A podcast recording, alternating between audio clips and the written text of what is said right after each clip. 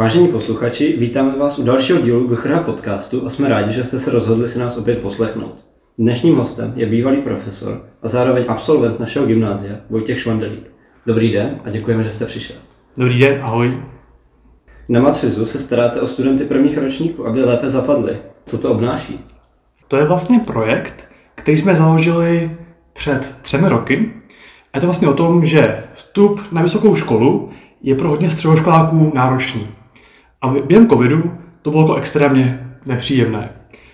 Tady jsme vlastně založili projekt, v rámci kterého starší studenti vlastně dostanou na starosti skupinku prváků a o ty se celý rok starají a pomáhají jim si nějak zvyknout na prostředí vysoké školy, říct jim, který učitel je dobrý, který špatný, jak získat dobré známky a tak.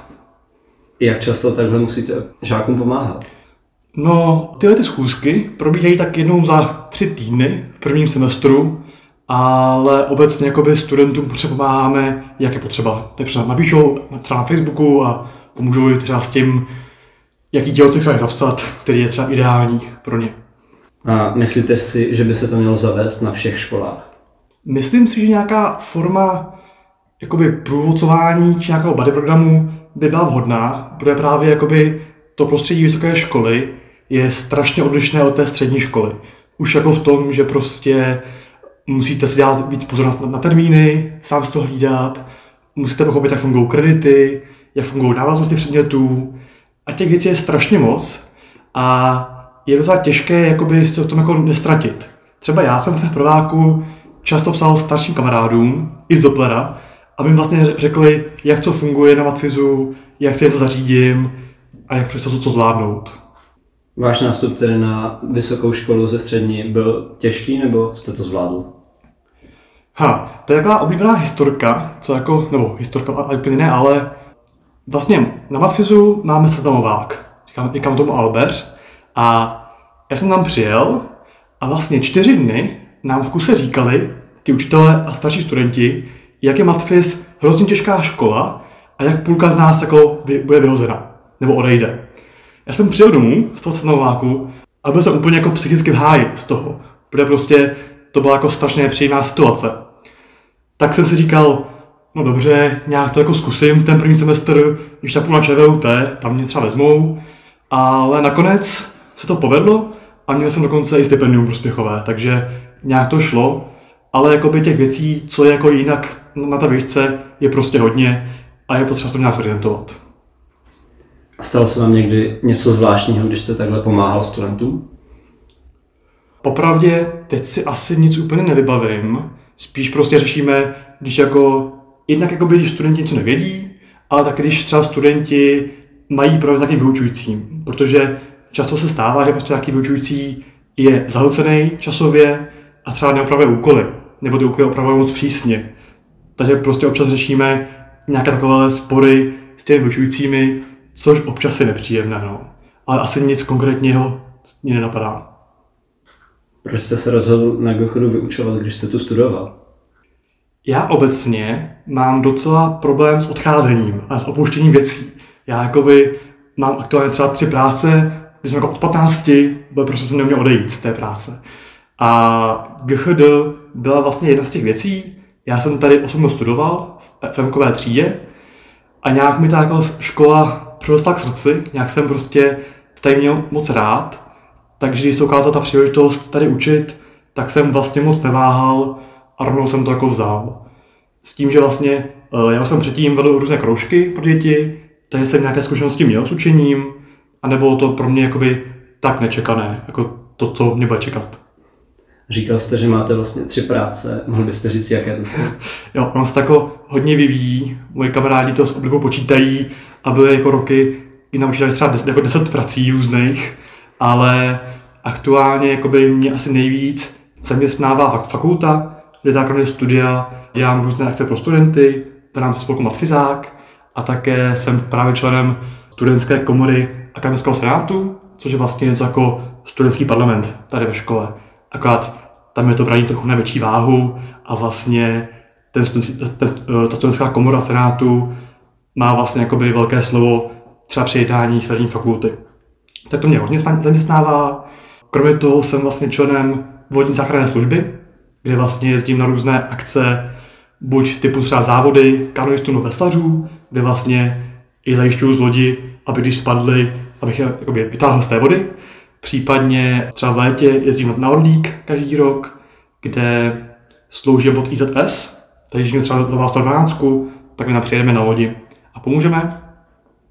No a kromě té vodní záchranky a matfizu, tak ještě tu a tam dělám nějaké třeba stránky, nebo dělám ITáka v jiné firmě a tak asi. Tykáte si nebo vykáte se svými studenty, které znáte ze svých studentských let? To byla pro mě poměrně těžká jako situace, protože vlastně já jsem tady studoval a měl jsem jako hodně kamarádů v nižší, nižších ročnících. A pak jsem vlastně kamarády začal učit a bylo potřeba se to jako nějak postavit, právě z ohledu vykání a tykání.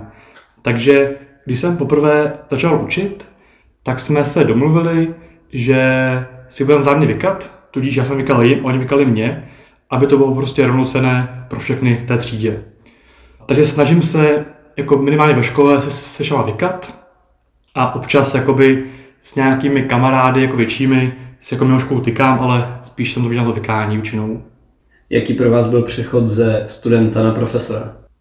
Vlastně ten přechod nebyl jakoby tak náročný pro mě, protože já už jsem vlastně v Oktávě dělal poměrně hodně věcí, už jsem vlastně tou dobou jako dělal školní stránky, už jsem tou dobou pomáhal v různých IT věcech ve škole a tak dále, takže jsem tu školu už vlastně docela znal v jistém ohledu. Samozřejmě ten přechod jakoby tam nějaký byl, protože prostě člověk najednou je úplně v jiné, v postavení, ale myslím si, že pro třeba jiné vyučující ten přechod byl jako náročnější, jakoby to jsem se já stal jako vyučujícím, protože uh, většina kolegů to nevěděla a pak vlastně byla uh, porada v září, nebo ta srpnu, kam vlastně šli ty učitelé, šel jsem tam já a oni moc jako netušili, co tam dělám. Se jako divili, co tam jako dělá bývalý student a pak, když jako zjistili, že tam jako učím, tak byli docela překvapení. Ale naštěstí to většina z nich vzala jako velice, velice jako dobře a jsem jim za tím vděčný, že jako mi umožnili se to jako realizovat. A stávalo se vám, že si vás někdy učitele pletli se studenty nebo vás Někteří profesoři nám říkali, že byli odkázáni několikrát do šatence přes zout. Tak stalo se vám to někdy?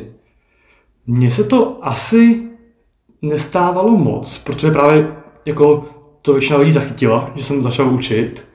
Pouze jediné místo, kde mi to jako, se mi to dělo, byla školní jídelna, kde mi prostě furt třeba půl roku dávali studentské porce, které jsou prostě výrazně větší než ty učitelské. A strašně mi to jako vadilo. A pak mě až zachránil pan kolega Prokopec, který jednou šel na se mnou a paní kuchař tam jako řekl, že jsem tam učitel, tak aby jakoby dali větší porci. Tak to jako bylo jediné místo, kde se mi to týkalo a jinak to bylo v pohodě. V čem vás gymnázium Kristiana Dopplera překvapilo z kantorského hlediska? A to myslíte jako studenta nebo jako vyučujícího? Jako vyučujícího. Když třeba já se bavím s různými jakoby učiteli na jiných školách, tak jsem jako tak zjišťuju, že na Dopplerovi mají vyučující vlastně docela velkou volnost. Už jako v, třeba jako v tom, jakým způsobem hodnotí, jakým způsobem učí, jaké dělají akce mimoškolní a tak dále. To na ne, ne všech školách je úplně normální. Tady to je určitě věc, která jako mě překvapila příjemně, že vlastně ten učitel tady má možnost si tu, tu výuku dělat, dělat podle sebe. No a jinak asi mě vlastně toho tolik nepřekvapilo tím, že jsem vlastně učekal, tušil, do čeho jdu. Jak učitelský sbor na GCHD funguje? tak to je samozřejmě jako ošemetná otázka, ale já bych řekl, že minimálně jako z mého vnímání funguje velice dobře, že jsou tady jako velice dobré vztahy mezi těmi vyučujícími a samozřejmě jsou různé výjimky, to je jasné, to je asi v každém kolektivu, ale přijde mi, že to jako jádro toho sboru spolu velice dobře vychází. Říkal jste, že jste v Oktávě pomáhal tvořit webové stránky školy. Jak jste se k tomu dostal? Jo, no ono vlastně, když jsem byl v Sextě, tak škola vyhlásila soutěž na nové webové stránky, kam se vlastně mohli hlásit studenti. Takže se, my jsme přihlásili nějaké čtyři studentské týmy, z nich právě jeden byl z mé třídy, vlastně já a mých podle mě sedm spolužáků, jsme se rozhodli, že budeme jakoby, uděláme svůj návrh. Vyhráli jsme a vlastně od té doby ty stránky běží a já jsem je nějak udržoval. Tady ty stránky, co aktuálně jako běží, tak jsem jako dělal já se spolužáky v sextě. Jak dlouho vám to trvalo? Ježiši, tak to vůbec už jako netuším. Řekl bych, že docela dlouho, protože jsme moc netušili, co děláme, ale to fakt ale jako nevím čas přesný. Takže to pro vás bylo těžké vytvořit stránky. Já už jsem jako nějaké stránky předtím dělal, takže jakoby já jsem už tím nějaké zkušenosti měl, ale jako osobně já dělám spíš jakoby tu část, která není vidět, a ta část, která je vidět, jako ta grafika, to vždycky šlo mimo mě a to vlastně nikdo z nás příliš neuměl, takže to byla spíš ta věc, s kterou jsme hodně bojovali, s tou grafikou. Získali jste něco za výhru? Podle mě jsme dostali dohromady 10 tisíc za ty stránky. A myslím, že bylo 8, tak se vás počítat. Dokázal byste se do našeho webu nabourat? to je otázka, na kterou samozřejmě jako těžké odpovědět takhle veřejně. Já to nepotřebuju, protože myslím, že můj přístupový účet stále funguje, takže jakoby furt tam můžu něco opravovat. Kde jste se naučil programovat? Já jsem vlastně už podle mě od třetí třídy na základní škole chodil na různé kroužky programování. Začínal jsem v Baltíkovi, což je takový čaroděj, který vlastně jako čaruje ty programy. A to jsem dělal vlastně docela dlouho. A pak jsem postupně přišel na nějaké vyšší programovací jazyky, jako byl třeba Visual Basic nebo C Sharp, nebo třeba PHP. Takže asi jakoby to největší gro mého učení bylo na druhém stupni základní školy, respektive nižším stupni gymnázia. Když jste studoval na GCHD, co vám na vašich učitelích nejvíce vadilo? Ježiši, takhle jako, no tak teda nemůžu pomlouvat své kolegy a bývalé vyučující.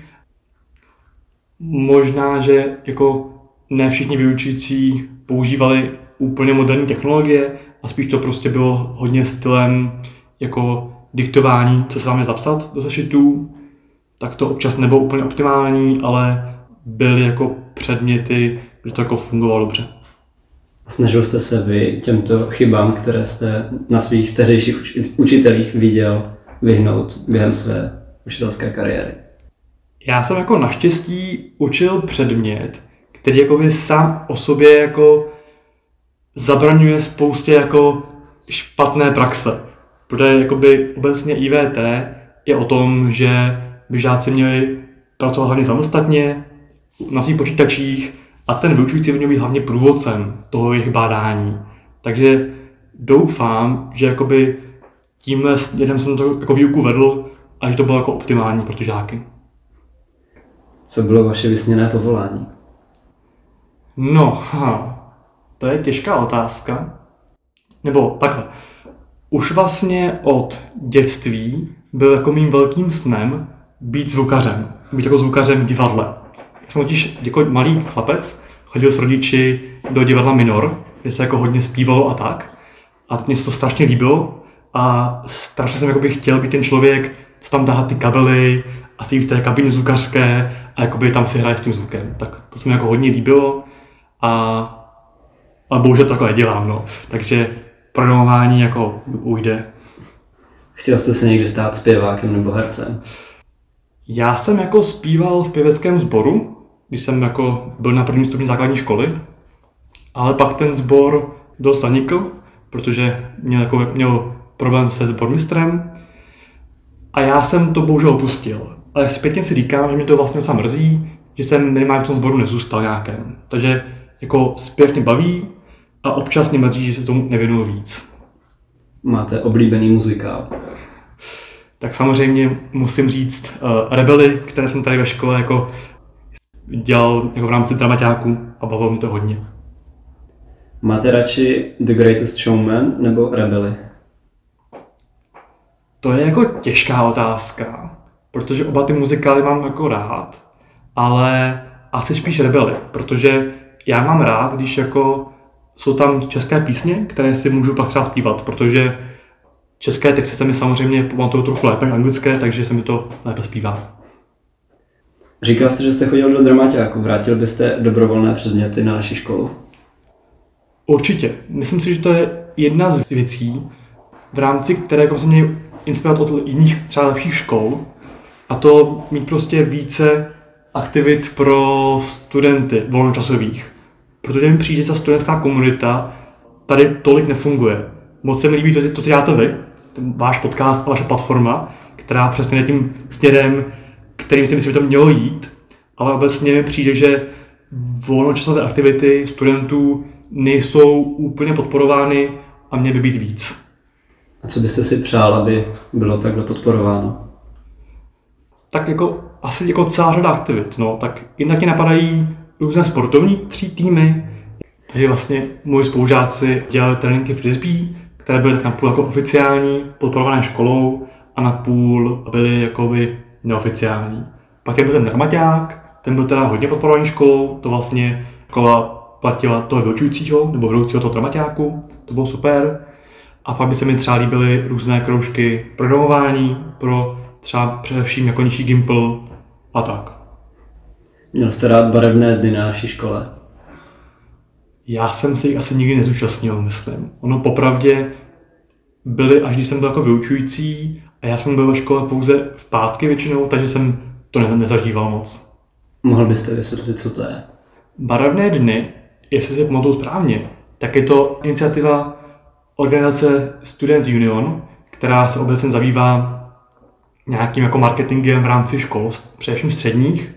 A je to akce, kdy vlastně vyhlásili nějaké barevné schéma pro celý týden a vlastně třeba v pondělí byla červená barva, v úterý modrá barva a tak dále. A cílem bylo, aby studenti a učitelé přišli v těchto barvách oblečení. Jaká je vaše nejoblíbenější školní akce? Moje oblíbená školní akce napadají mě dvě. Jedna je určitě školní ples, který si každý rok velice užiju a těším se na vystoupení studentů.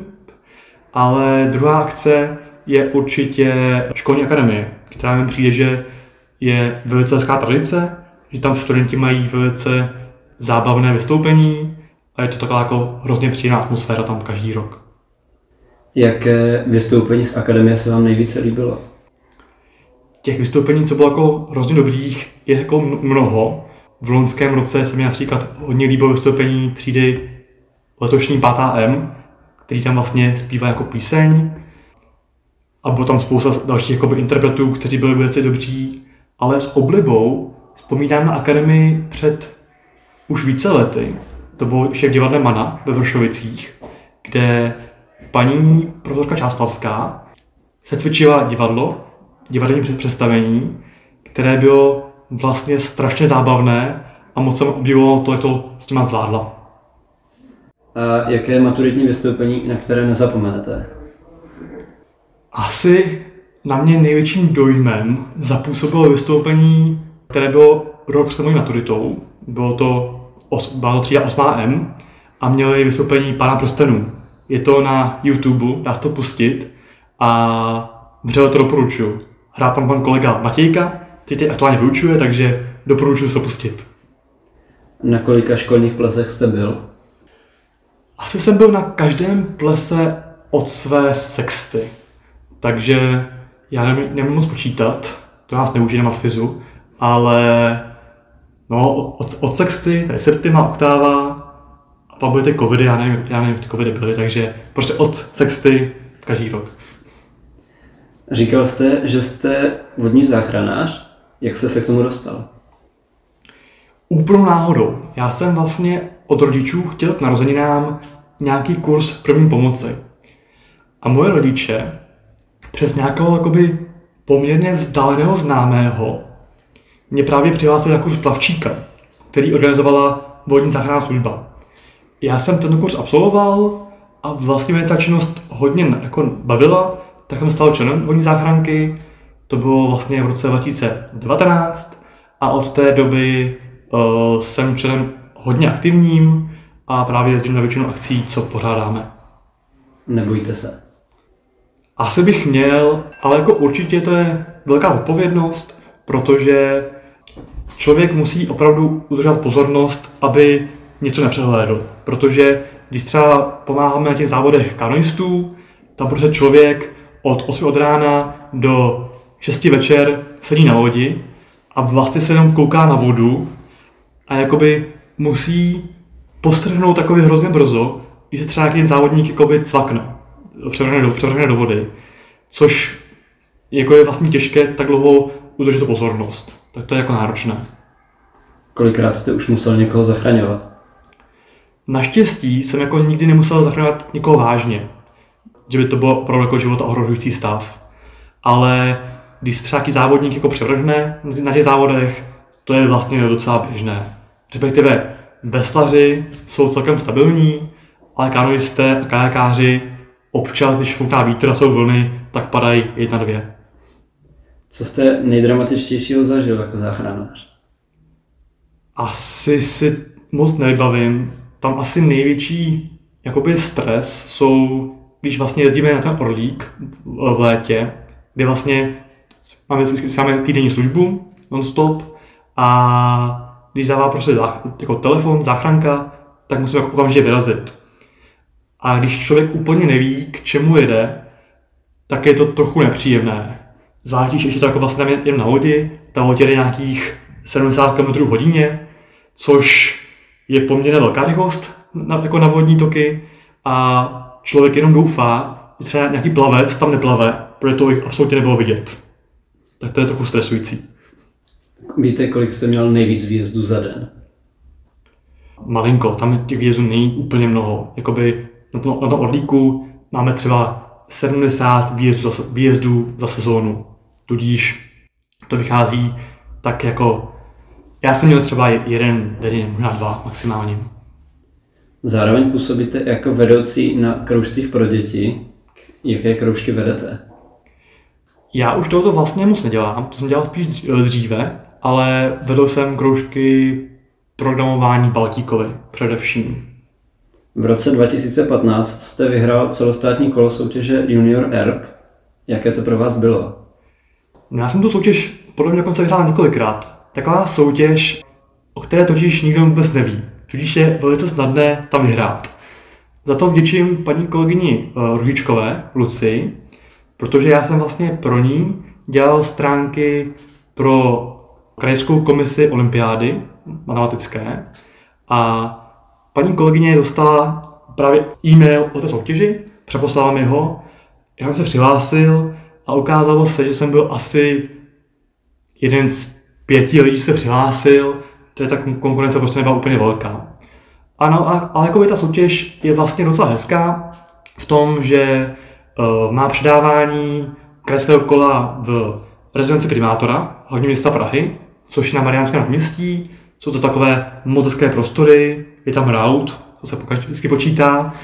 A potom vlastně celostátní kolo se předává na konferenci v Hradci, kde to vlastně člověk má šanci potkat vládu, potkat jakoby různé činitele ústavní a je tam taky hodně jídla, tak to se taky počítá. Jaký z toho máte největší zážitek? To jídlo určitě, to jídlo bylo fajn. Mohl byste ještě vysvětlit, co ta soutěž je? Jo, určitě. Uh, soutěž Junior Erb je vlastně soutěž pro tvůrce webových stránek, kde se ale nehodnotí jakoby technická stránka, ale spíše jakoby to, jak jsou ty stránky prospěšné pro společnost. Ono obecně to zacílení je vlastně stránky jako buď měst, obcí, spolků různých, různých studentských aktivit a tak dále. Takže to zacílení je vlastně docela úzké. A hodnotí se prostě celkový jako věm z těch, z těch stránek. Já jsem měl šanci být i porocem několikrát v této soutěži a vyhrávali to prostě stránky třeba právě kapel nebo různých sportovních klubů a tak. Dostali jsme také několik otázek od našich posluchačů a jednou z nich je, chtěl byste se věnovat ve svém životě zpěvu? Mě jako zpívání baví, ale nemyslím si, že jsem natolik dobrý, abych se tomu jako mohl věnovat nějak víc, než se tomu jako věnu teď jako rekreačně. Co všechno umíte řídit a co byste se chtěl naučit řídit? Já mám jako, jako úchylku možná, já strašně rád jako sbírám kvalifikace a oprávnění. Já to prostě jako zbožňuju kartičky různý. Takže třeba v loňském roce jsem si jako dělal řidičák na vozíky za auto, a jinak teda můžu řídit auto, můžu řídit loď, můžu řídit loď s majákama a, a to asi všechno. No. Ale jako kartičky, to je moje. Jaká je vaše nejlepší a nejzajímavější historka z Orlíku? Ono to jakoby zní strašně jakoby uh, dobrodružně, ten Orlík. A ono to je vlastně strašně jako odpočinkový. To je vlastně, tam, tam přejedeme, tam se jako vaříme v klidu, odpočíváme, čteme si knížky a jednou za den třeba zazvoním telefon a my kolikam jedeme, ale není to úplně jako nějak extra dobrodružné. Zábavný bylo třeba letos, když jsme takhle je nějaký výjezd, tam nějaký pacient, co, co spadl z nějaké výšky, nějaký senior, toho jsme transportovali k záchrance do nějakého, do nějakého kempu a pak jsme se jako vraceli z toho výjezdu a nějak se stalo, že nám přestal fungovat motor, nebo respektive fungoval, ale na hodně má otáčky. A bylo vlastně trochu nepříjemné, že kdyby nám v tu chvíli zavolali, že se stalo něco dalšího, tak my nejsme úplně schopni jako, někam, jako někam jet. Tak to bylo trochu jako nepříjemné. A naštěstí vše bylo v pořádku a motor jsme opravili hned a bylo to v pohodě. Budete tento rok na akademii? Určitě se tam plánuju přijít podívat minimálně, no. Takže ano. Děkujeme panu profesoru Švandelíkovi, že si na nás udělal čas. A děkujeme i vám posluchačům, že jste si nás poslechli. Naslyšenou. Naschledanou, hezký den.